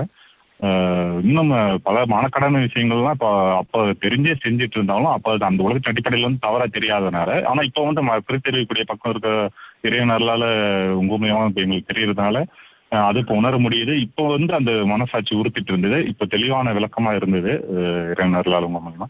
இப்போ பிறகு இப்போ வந்து இப்போ இன்னும் சில புறம்பேசுதல் இன்னும் பல வகையான இன்னும் மனதுக்குள்ள இருக்கக்கூடிய சில நிறைகள் குறைகள் மூலியமாகவும் இன்னும் பல கஷ்டங்கள் இது அந்த பெரிய அளவில் இல்லைனாலும் சிறு அளவில் வந்து இருந்துட்டு இருக்கு. அதுக்குண்டான தெளிவும் இறைவனர்களால் இப்போ கிடைச்சிருச்சு. அது முழுமையா அந்த இறைவனத்தை ஒப்படைக்காததான் காரணங்கிறது இப்போ புரிஞ்சிருச்சு. எனக்கு போட்ட தடை முழுசா அப்படிச்சாத கொஞ்சம் வச்சுக்க, கொஞ்சமா அனுபவிச்சுக்கலாம் வச்சுக்க. என் மனச்சீர்கள் இறைவன்ட்டு நான் முழுமையா சத்தியம் முடியாத போட்ட தடை தான் அது. இன்னும் குற்றங்கள் வந்து நம்ம செஞ்சுட்டு வர காரணம் பழக்க தோஷங்கள் தான். அது பெரிய குற்றமாவே இருக்காது.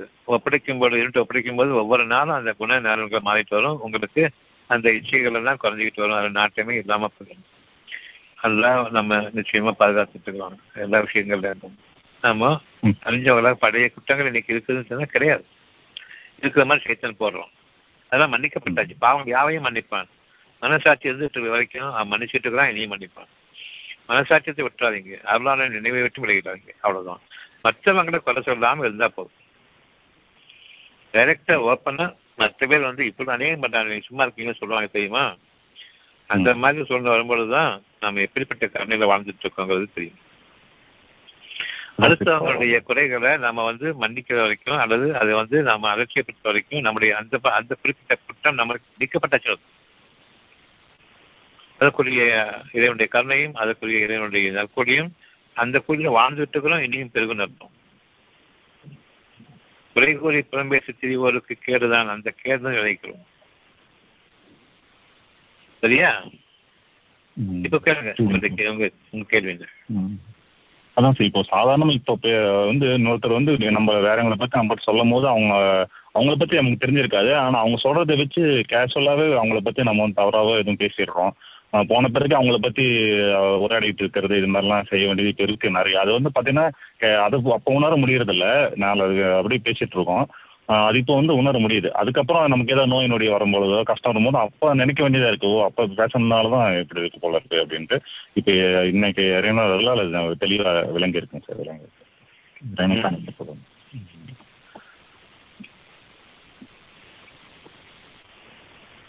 டாக்டர். இப்ப நம்ம பிள்ளைங்கள் வந்து நல்லா இருக்கணும்னு நினைக்கிறோம். அவங்க வந்து சரியான முடிவு எடுக்காம கஷ்டப்படுறாங்க. அப்படி அந்த மாதிரி இருக்கவங்களுக்கு நம்ம ஆலோசனை சொல்றதோ இல்லை அவங்கள பற்றி பசங்க இப்படி பண்றாங்களே அப்படின்ட்டு மனைவி கிட்ட கலந்து ஆலோசிக்கிறது அது கூட தவறுங்களா டாக்டர்? நன்மைக்காக பேசுறதும் தவறு இல்லையே. மனைவி கிட்ட கலந்து ஆலோசிக்கிறதுக்கு முன்னாடி மனைவி தூய்மையா இருக்காங்களான்னு பார்க்கணும். மனைவிக்கு அந்த குறை கூறி புறம் பேசக்கூடாது அந்த குணம் இருக்குதான் பார்க்கணும். அதனால உங்களுடைய பர்சனலான உங்களுடைய பிரார்த்தனைக்கு நிகராக உங்களுடைய மனைவியை சேர்த்து பிரார்த்தனை பண்றது வந்து உங்களுடைய குணத்துக்கு கொடுக்கக்கூடிய மதிப்பு மரியாதை உங்களுடைய மனைவிக்கு எவ்வளவு கொடுப்பான்னு தெரியாது. காரணம் அவங்க இந்த வழியில் இருக்காங்களான்னு நமக்கு தெரியாது. இந்த பாதையில இருக்கிறவங்க யார் கேட்டாலும் சரி ஒத்து மன்னிப்பு உண்டு. உணர்ந்து அங்கேயும் ஒரு உங்களுக்கு செல்ஃபிஷ்னஸ் இருக்குது. ஆனா அது வந்து கிரேட்டர் அட்டைன்மெண்ட்.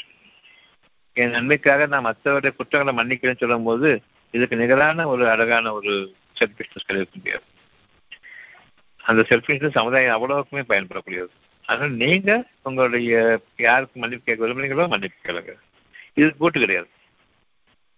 மனைவியும் கூட்டு சேர்த்துக்கெல்லாம் கிடையாது. அவங்க கேட்கட்டும், நீங்க கேளுங்க. ரெண்டுமே கூட்டு சேர்ந்து பிரார்த்தனை தேவையில்லை. ஒவ்வொருத்தருடைய பிரார்த்தனையுடைய கிரேடு ஒவ்வொரு விதமா இருக்கும். ஒவ்வொருத்தருடைய தூய்மையை பொறுத்து இருக்குது. எந்த அளவுக்கு இரண்டு பொறுப்பு படிச்சிருக்காங்களோ தன்னை பற்றிய முழுமையான கேள்விகளுக்காக வேண்டி அவற்றை நிறைவே தேடுறாங்களோ அது பொறுத்து இருக்குது. அந்த கிரேடை பொறுத்து இருக்குது. இப்போ நம்ம விளங்கி இருக்கனால நம்ம எல்லாருக்கும் இந்த கிரேடு ஒரே கிரேடாக அமைஞ்சிருக்குது. இதை விளங்கி இருக்கனால அதை யாரையும் கூட்டு செய்ய வேண்டிய அவசியம் இல்லை. உங்களுடைய தனித்தனியான பிரார்த்தனை போதுமானது.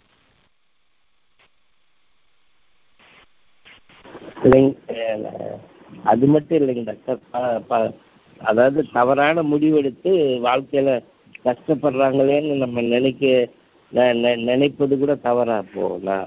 அவங்களுக்கு நீங்க நல்ல பேசும் செய்யுங்க. அந்த நல்ல பேசும் பலனிக்குமானால் உங்களுக்கு பரிந்துரை செய்யறதுக்கு, அவங்க சார்பாக நீங்க பாவனை கேட்கறதுக்கு உங்களுக்கு இவன் அனுமதிச்சிருக்கான்னு அர்த்தம். அவங்களுக்கு நல்ல பேசம் கேட்கறதுக்கு சக்தி இல்லைன்னு சொன்னா அவங்களுக்காக பாவனை கேட்கறது உங்களுக்கு தகுதி இல்லை. இந்த இது நான் சொல்ல புரியுது இல்லையா? பாவமன்னிப்பு கேட்கறது அவங்களுக்கு நீங்க நல்ல பேசம் செய்யுங்க. இதனுடைய அந்த வசனங்கள் குறித்து நல்லுபேசம் செய்யுங்க. அந்த நல்லுபேசத்தை அவங்க ஏற்றுக்கொண்டாங்களா தவிர்த்து கொண்டாங்களான்னு பாருங்க. ஏற்றுக்கொண்டா நல்லது, தவிர்த்து கொண்டா நிச்சயமாக அவங்க தங்களுடைய நெருப்புக்குரிய பாதையில் தான் இருக்காங்க. அவங்களுக்கு நீங்க பாவனை கேட்க முடியாது. 9:113 அத்தியாயம் 9:113.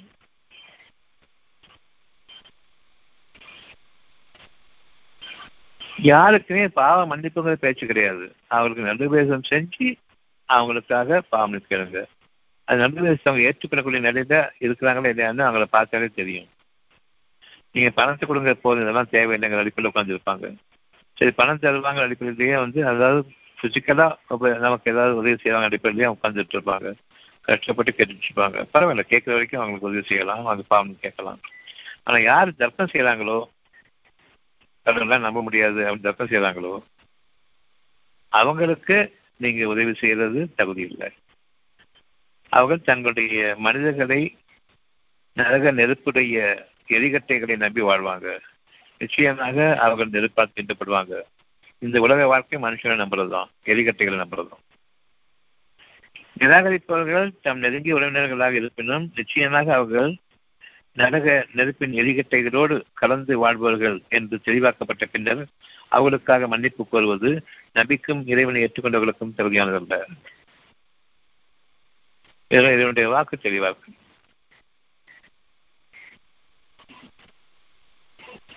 நல்ல பேசம் செய்யுங்க, இறைவனை ஏற்றுக்கொள்ளும்படி செய்யுங்க.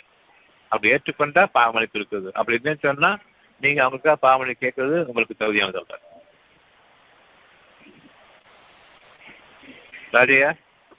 சரிங்க டாக்டர், இன்னும் விளக்கம்னா இல்லைங்க டாக்டர். நம்ம வந்து அதாவது ஒரு தனக்கு தனக்கு இருக்கிற என்ன நிலைமைன்னு தெரியாம ஒரு படாடமா வாழ நினைச்சு இந்த மாதிரி கஷ்டத்துல உள்ளாக்கிடுறாங்க. நம்ம சில சமயம் நம்மளுக்கும் பொருளாதாரத்தை உதவி கேட்கற மாதிரி ஆயிடுச்சு. இவங்களுக்கு சொன்னாலும் புரிய மாட்டேங்குது. அதனால பாவனை கிடையாது, அவங்களுக்காக பாவனை கேட்க முடியாது. அவ்வளவுதான்,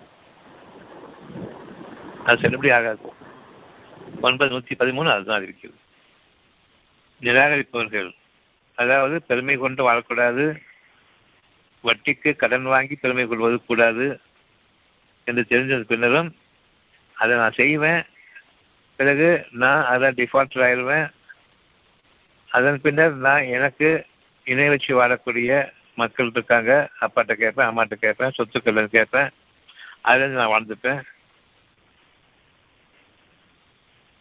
இந்த மாதிரி வகையில் இணை வச்சு வாழக்கூடியவங்க நிராகரிக்கிறவங்க யாராக இருந்தாலும் சரி அவங்க மனுஷர்களுடைய வழிமுறையை நெருப்புக்குரிய பாதையை அவங்க தேர்ந்தெடுத்து கொண்டாங்க. இவங்களுக்காக பயன்படி கேட்க வேண்டாம், அது உங்களுக்கு தகுதி இல்லை. இத்தகைய மனிதர்களுக்காக மற்றபடி 10 பேருக்காக பாவனை கேட்கறது எல்லாருக்கும் தகுதி உண்டு. ஆனா யாருக்கு கேட்கிறோம், யாருக்காக இறைவன் பிரார்த்தனை செஞ்சா அந்த பரிந்துரை அங்கீகரிப்பாங்கிறது ஒண்ணு இருக்குது. இந்த பிரார்த்தனை அங்கீகரிக்க முடியாது. ஆனா அவங்களுடைய பகத்துல வாழட்டும். இன்னும் பகத்துல வந்து வாழ்றதுக்காக பாவனை கேட்கிறவங்களும் இல்லை, இறைவனுடைய பக்கம் திரும்பவும் இல்லை, நல்ல பேச கேட்கிறவங்களாகவும் இல்லை. நமக்கே ஒரு சங்கடமாக சொன்னா கேட்க மாட்டாங்களே அப்படின்னு சொல்லிட்டு அவங்க பணத்தை கொடுத்தா நல்லபடியா இருப்பாங்க, மற்றபடி தான் நல்லபடியா இருக்க மாட்டாங்கன்னு தெரியுது. இசைகளுக்காக பாவனுக்கு இல்லை. சரிதானே? இதனுடைய வார்த்தை தெளிவாக்கிட்டியா? சரிங்க டாக்டர். இன்னொன்னு டாக்டர், இப்போ அடுத்தவங்கள நம்ம குறை சொல்ற பழக்கம் வந்து நீங்க சொன்னது மாதிரி இயல்பாவே இருக்குது. நம்ம ஏதாவது ஒரு பேச்சு பேசினாலும் அடுத்தவங்களை பத்தி பேசுறோம். நம்ம அதை எப்படி இப்போ ஒரு யார்கிட்ட சொந்தக்காரங்க வராங்க பேசுறாங்க, ஏதோ அவங்க சொல்றதுனால நம்மளும் அதை அவங்கள பத்தி குறை சொல்ற சூழ்நிலை ஏற்படுறது.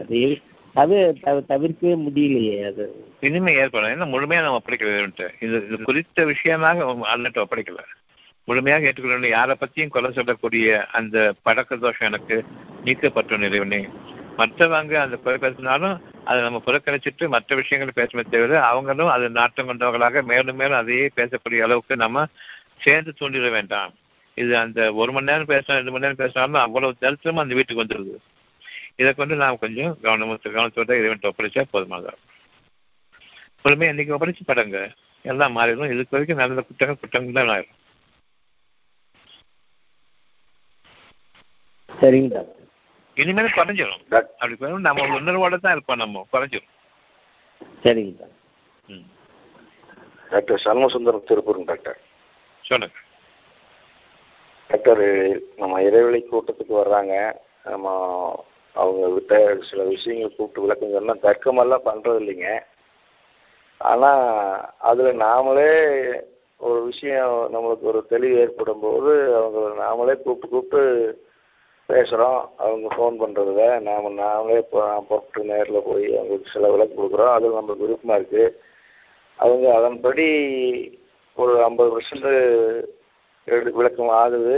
கொஞ்சம் மறுபடியும் அந்த விஷயங்களில் நிற்கிறது இல்லைங்க. ஆனால் நாம் அவங்களுக்கு விடாமல் போ நம்ம தர்க்கம் பண்ணுறதுல கூட்டங்களுக்கு வர்றாங்க. நம்ம விடாமல் அவங்களுக்கு கூப்பிட்டு நம்ம அவங்களுக்கு ஏற்பட்ட தெளிவுகளை அவங்கள்ட்ட பேசலாங்களா டாக்டர்? ஆமாம், அவங்கள்ட்ட பேசாமல் கேட்குறீங்களா? ஆமாங்க டாக்டர்.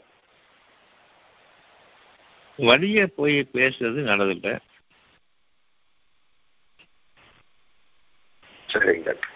வழியை போய் பேசுறது அவங்களுக்கு அது நன்மை இருக்காது. அவங்க உங்களை தேடி வருவாங்க. எப்பன்னா தன் மீது அந்த ஒரு விருப்பம் அதையெல்லாம் தாண்டி அவசியம் நமக்கு நிகழ்ந்தே ஆகணுங்கள் அவசியம். இந்த விஷயத்தை பற்றி நிறைவேறி ஆகணுமே தன் விருப்பங்களை அந்த விஷயத்துல யார் இருக்காங்களோ ஏதாவது ஒரு குறிப்பிட்ட விஷயத்துல ரொம்ப அவங்க அது நிறைவேறன்னு சொன்னா பெரும் நஷ்டத்துக்கு ஆளாயிரும், மன உளைச்சல் ஆளாயிரும் சொல்லிட்டு இருக்கும் பொழுது இப்பதான் இந்த மன உளைச்சலுக்கும் கஷ்டமான காரணம் சுத்தமா போகணும்னு ஆசைப்படுவாங்க. புரியுதா? இந்த இதுக்கு வழி கிடைக்காது அவங்களுக்கு. எந்த மக்களும் வழியை அவங்க சொன்னாலும் அதை முழுமையாக நிவர்த்திக்க முடியாது. அந்த அளவுக்கு அவங்களுடைய மனசு போராட்டத்தில் இருக்கும் பொழுது இறுதியாக அவங்க நமக்கு உதவ மாட்டாங்க. மனிதர்கள் எரிக்கட்டைகளை விட்டு விலகுறாங்க. இப்போ எதிரும் மட்டும்தான் வேணும். அவன்தான் யார் மனசுக்கு அமைதி கொடுப்பாங்கன்னு பார்க்குறாங்க. யாரெல்லாம் இறைவனுடைய பாதையில் வர்றாங்களோ, கடவுளை தேடி வர்றாங்களோ, யாரெல்லாம் நமக்கு மேலே ஒன்று இருக்குதுன்றதுக்காக வேண்டி இப்போ பெரும்பாலும் கடவுள்லாம் விட்டாங்க இல்லையா? இப்போ மனிதர்கள் நம்ப ஆரம்பிக்கிறாங்க. மன வளர்ச்சி கலைன்னு சொல்லிட்டு அல்லது சாமியாக யாராவது இருக்காங்களா, அல்லது நம்பிக்கை செய்வங்க யாராவது இருக்காங்களா, ஏதாவது கேட்போம் நம்ம மனசுக்கு ஆறுதலாக கேட்போம்னு சொல்லிட்டு எல்லாம் பழைய இருக்க ஆரம்பிச்சுக்காங்க. இப்போ கடவுள்லாம் முடித்தாங்க. அதுதானே பெரும்பாலும். ஆமாம், பெரும்பாலும் அத்தகைய மக்கள் தான் ஹஜ்ஜை தன் மீது கடமையை கொண்டவர். மனிதர்களை விட்டு விலகும் பொழுது அவங்களுடைய விருப்பங்கள் மட்டும் வந்துட்டு இருக்குது. இப்போ அல்லா அவரை மன்னிச்சு அவங்களுடைய ஹஜ்ன்னு சொன்னால் விருப்பங்கள், அந்த விருப்பங்களை இன்னும் தக்க வச்சுட்டு இருக்கலாம். இனி உங்களுக்கு கடவுள் விட்ட கதி கிடையாதுங்கிறது ஆட்டோமேட்டிக்காக அவங்க உணர்வாங்க. இப்போதான் மனசு சுகத்துக்காக பல பேர் தேடி வர்றாங்க. ஆக ஹஜ்ஜுங்கிறது மனசுடைய சுகத்தை மனுஷங்கிட்ட தேட முடியாதுங்கிறத முழுமையாக உணர்ந்த நிலையில யாரு வெளியேறாங்களோ, அவங்களை தேடி போறாங்களோ, இது புனித யாத்திரையை மேற்கொண்டு விட்டார்கள். அத்தியாயம் 22 வசனம் 27. அத்தியாயம் 22 வசனம் 27. ஹஜ்ஜை பற்றி உங்களிடம் கேட்கிறார். இது ஒரு புனிதமான ஒவ்வொருவருடைய மனதிலும் பெரும் இக்கட்டான சூழ்நிலைகளில் ஏற்படக்கூடிய ஒரு உணர்வு. இனி இறைவனை விட்ட கதி கிடையாது, இனி எனக்கு மனதுக்கு அமைதி வேணும்னு யார் விரும்புகிறாங்களோ அவர்கள் புனித யாத்திரையை மேற்கொண்டிருக்கின்றார்கள். இப்போ ஹஜ்ஜுங்கிறது அறிவிங்க. யார்கிட்ட ஒரு நல்ல செய்தி இருக்குதோ அவங்கள தேடி வருவாங்க, மனசுடைய அமைதிக்காக வருவாங்க. ஹஜ்ஜை பற்றி அறிவிக்கிறார்கள். அவர்கள் நடந்தும் வெகு தொலைவில் இருந்தும் தனக்கு தெரிஞ்சதாங்க யாராவது சுகமான வார்த்தைகளை கூறுவாங்களான்னு பார்த்து அவங்ககிட்ட வர்றாங்க. தெரியுமா, மெலிந்த ஒட்டகங்களின் மீதும் உம்மிடம் வருவார்கள். மெலிந்த ஒட்டகம் சொன்னா தங்களுக்கு வாகனங்கள் இல்லாத நிலையில கடைப்பற்ற நிலையில நடந்தும் வருவாங்க. அவங்க இருக்கிற வாகனங்களுடைய மிக குறைவான மற்ற பேர் இழிவா பார்க்கக்கூடிய அந்த வாகனங்கள்லேருந்து வருவாங்க. பெட்ரோல் போடக்கூட காசு இருக்காது. அவ்வளோ மெலிந்த வாகனங்கள் ஒட்டகைகள் தன்னுடைய மெலிந்த உருவங்களாகவும் மனக்குறைகளோடவும் கால்நடைகளாக உங்கள்கிட்ட வந்து சேருவாங்க. அவங்களுக்கு நீங்க நல்லது செய்யுங்க. நீங்களா தேடி போய் கொளுத்து போய் கிடக்கின்ற போய் சொல்றாங்க. சரிங்க, இப்ப உங்களை தேடி ஒருத்தவங்க வர்றாங்கன்னு சொன்னா அவங்க புனித பயணத்துல வர்றாங்க, உங்கள்கிட்ட வர்றாங்க, உங்கள்கிட்ட ஒரு நல்ல உணர்வு கிடைக்குன்னு சொல்லி வர்றாங்க. நீங்களா போய் சொல்றது தப்பு, வேண்டாம். இப்ப ஹஜ்ஜினா புரியுதா? புரியுதுங்க டாக்டர். அவங்களுக்கு வந்து ஒரு இப்போ ஒரு சிக்கலா ஒரு தப்பா ஒரு கடன் வாங்கறதுக்கு முடிவு எடுத்து போறாங்க அப்படின்னு தெரிய வருதுங்க. அந்த மாதிரி நேரத்துலயும் நாம போய் சொல்ல வேண்டாங்களா டாக்டர்? சொல்லக்கூடாது, போய் சொல்லுங்க. உங்கள்கிட்ட வரும்போது சொல்லுங்க. போய் சொன்னா கேட்க மாட்டாங்க. முடிவு எடுத்தாச்சு, அதுதான் உலக வாழ்க்கை, இனிமேல் நான் வாழ்ந்துடுவேன், எரிகட்டைகளோட வாழ்ந்துடுவேன்னு அங்க போறாங்க, விட்டுருங்க.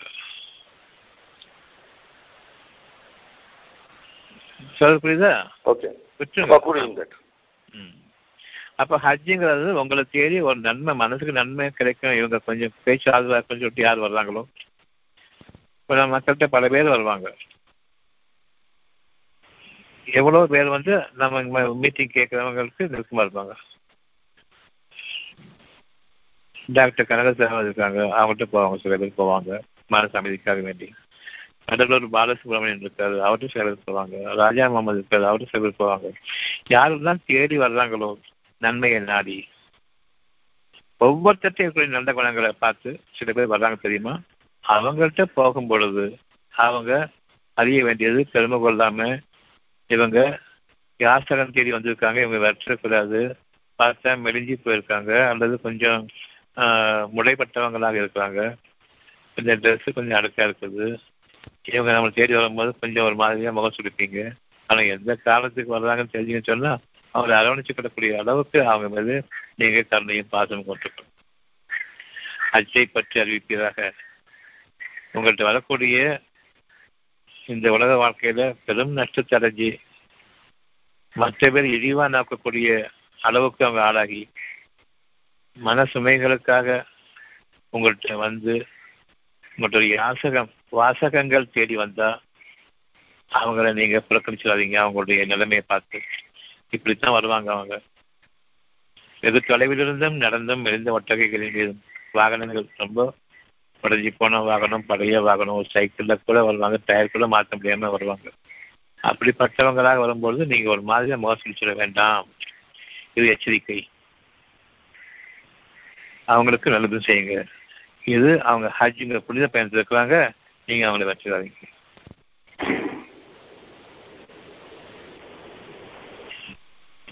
இது புரியுதாக்கோ? சண்முகராஜ்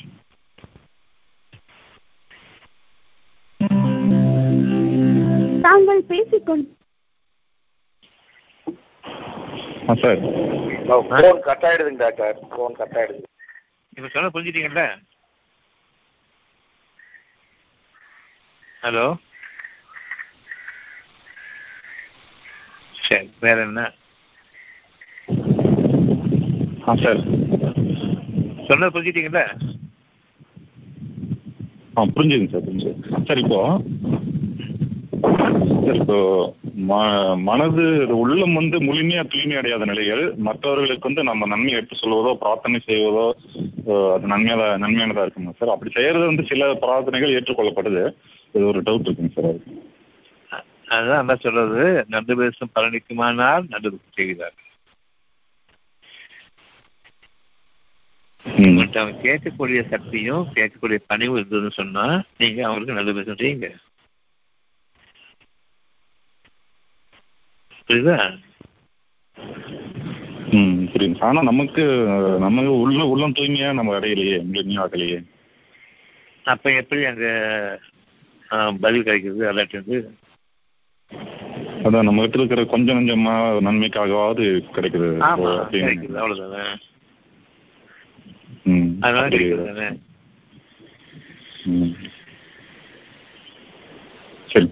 செய்யலாம். 87 வசனம் 9.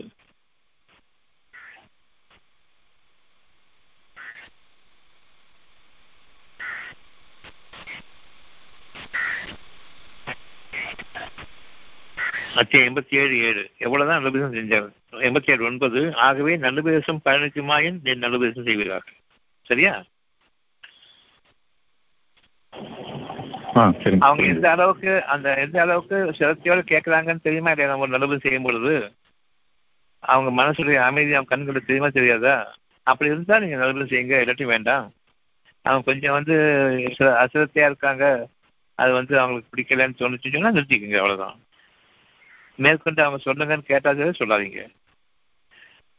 87:8 லேசானதை நாம் உமக்கு எளிதாக்குவோம். எந்த ஒரு கஷ்டத்தையும் எந்த ஒரு காரியத்தையும் நம்ம செய்யும் பொழுது அது லேசா இருந்தால் அதான் உதவி இருக்கு அர்த்தம். நினைக்கும் போதே கஷ்டமா இருந்துச்சுன்னு சொன்னா சைத்தானுடைய தூண்டுதல் இருக்கும். நினைக்கிறவங்க எந்த காரியமும் லேசா இருக்கணும், நமக்கு அல்லாவுடைய உதவியும் நாடணும். இப்போ செய்யணும். எப்போ கஷ்டமா இருக்குதோ அல்லாவுடைய உதவி இல்லைங்க, அல்லாவுடைய நாடின நிலையில நீங்க எச்சரிக்கையோடு செய்யுங்க. கூடிய அளவில் அல்லா சுகத்தை கொடுக்கலாம், எளிதாக்கலாம், அல்லது அதை விட்டு இன்னும் அழகான வாழ்க்கைக்காக லேசான வாழ்க்கையில லேசான பாதிப்பை உயர்த்துவான். அல்லா 87:7 அல்லா நாடியதை தவிர நிச்சயமாக அவன் வெளிப்படையானதையும் அறிகின்றான். நாம் அறியாதவர்கள். நீங்க எந்த முடிவுக்கு வர வேண்டாம். வெளிப்படையானதையும் அந்தரகத்தையும் அறிஞ்சவும் அவன் தான்.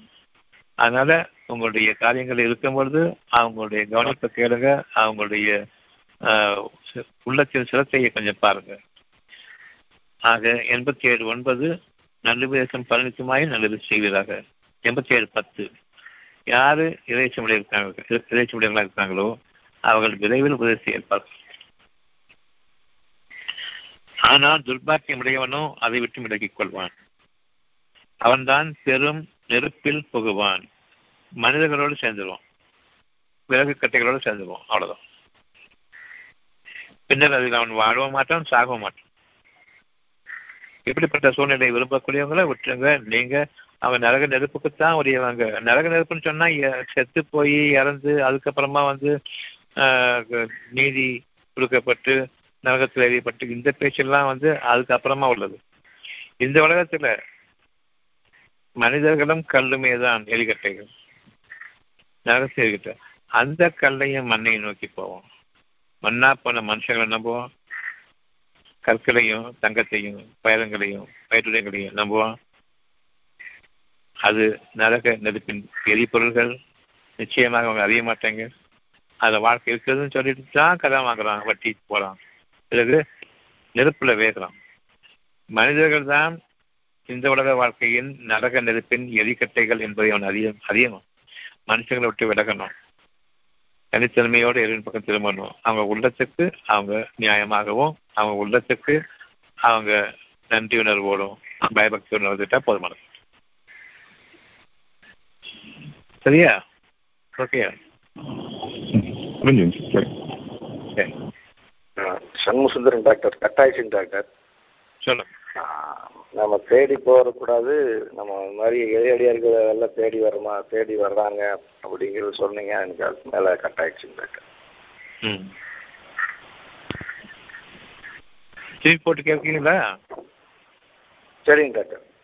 கேட்டுக்கேன். அதுக்கப்புறம் நிறைய பேசுகிறேன், கேளுங்க. இப்படி கேட்க டவுட் தான் நான் எந்த தீங்கிழமை கேளுங்க. டவுட்டு எழுதிங்க, தீங்கிழமை கேளுங்க. சரி, நல்ல விஷயம். அது ஒரு டவுட்டும் வராது. அப்படி எடுக்க சரி. வேற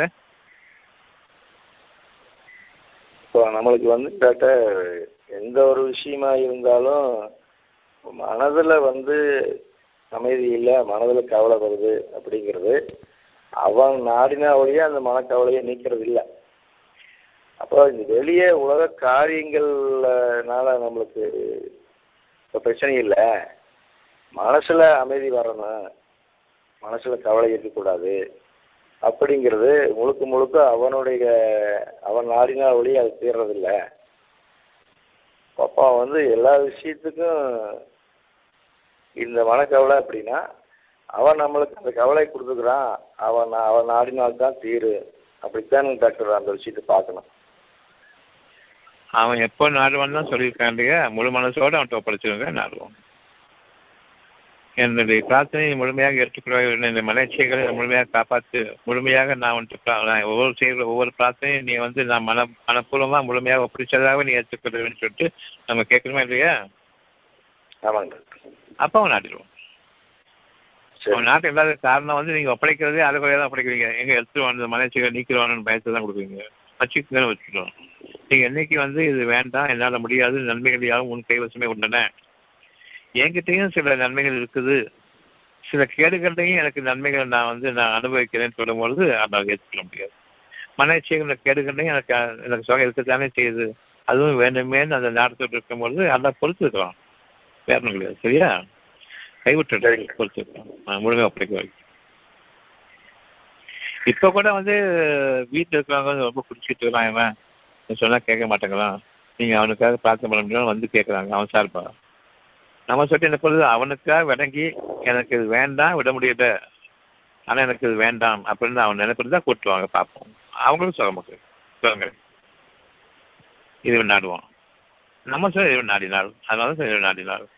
நீங்கள் முழுமையாக உண்மையாக இருந்தால் நீங்கள் உங்களுக்கு இது வேணும் அப்படிங்கிறதையும் இது வேண்டாங்கிறதையும் நீங்கள் முழுமையான உண்மையோடு அது நாட்டினா நிச்சயமாக அந்த உண்மைக்கும் முழுமைக்கும் அதோடைய நாட்டும் நிச்சயமாக அவங்க விரும்புகிற வகையில் தான் இருக்கும். இன்னும் யாரால் தான் இருக்கும். அதான் நாட்டினான்னு சொன்னால் இது அவனுடைய திருவிடையாளர் இல்லை. அவன் விருப்பத்துக்கு தன் போக்குக்கு லாட்ரி போட்டு தெரிஞ்சிருக்கான். அப்படி கிடையாது.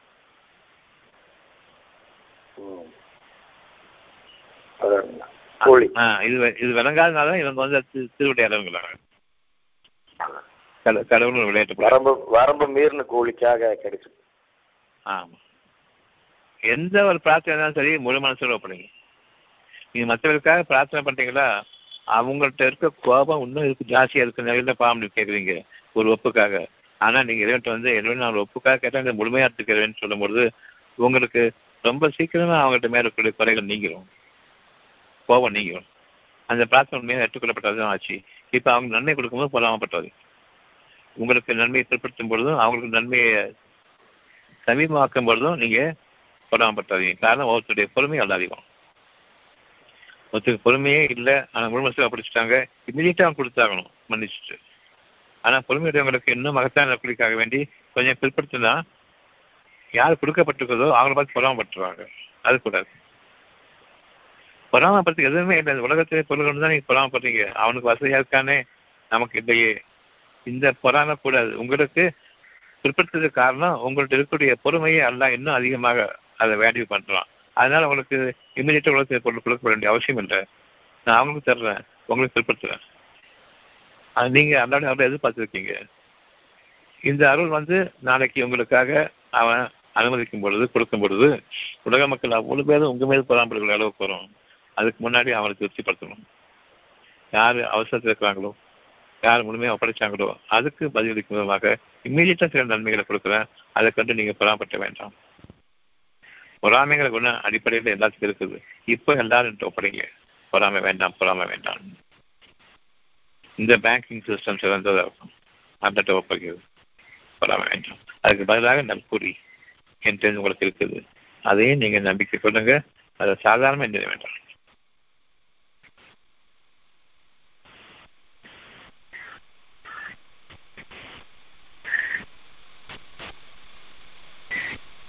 வேற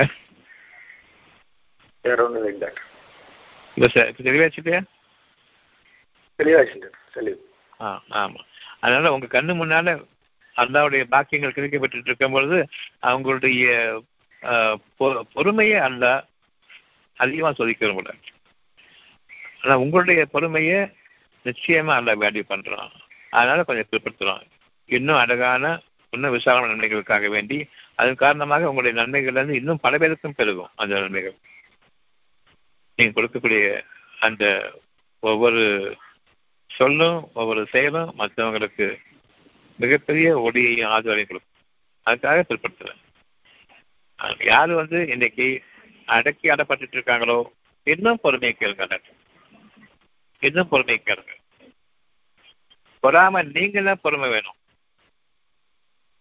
அதுக்கு வேல்யூ உண்டு. பொறாமையோட ஒரு பொறுமை நாம அந்த வேல்யூ அந்த தகுதிகள் இறங்கிட்டு இருக்கோம்.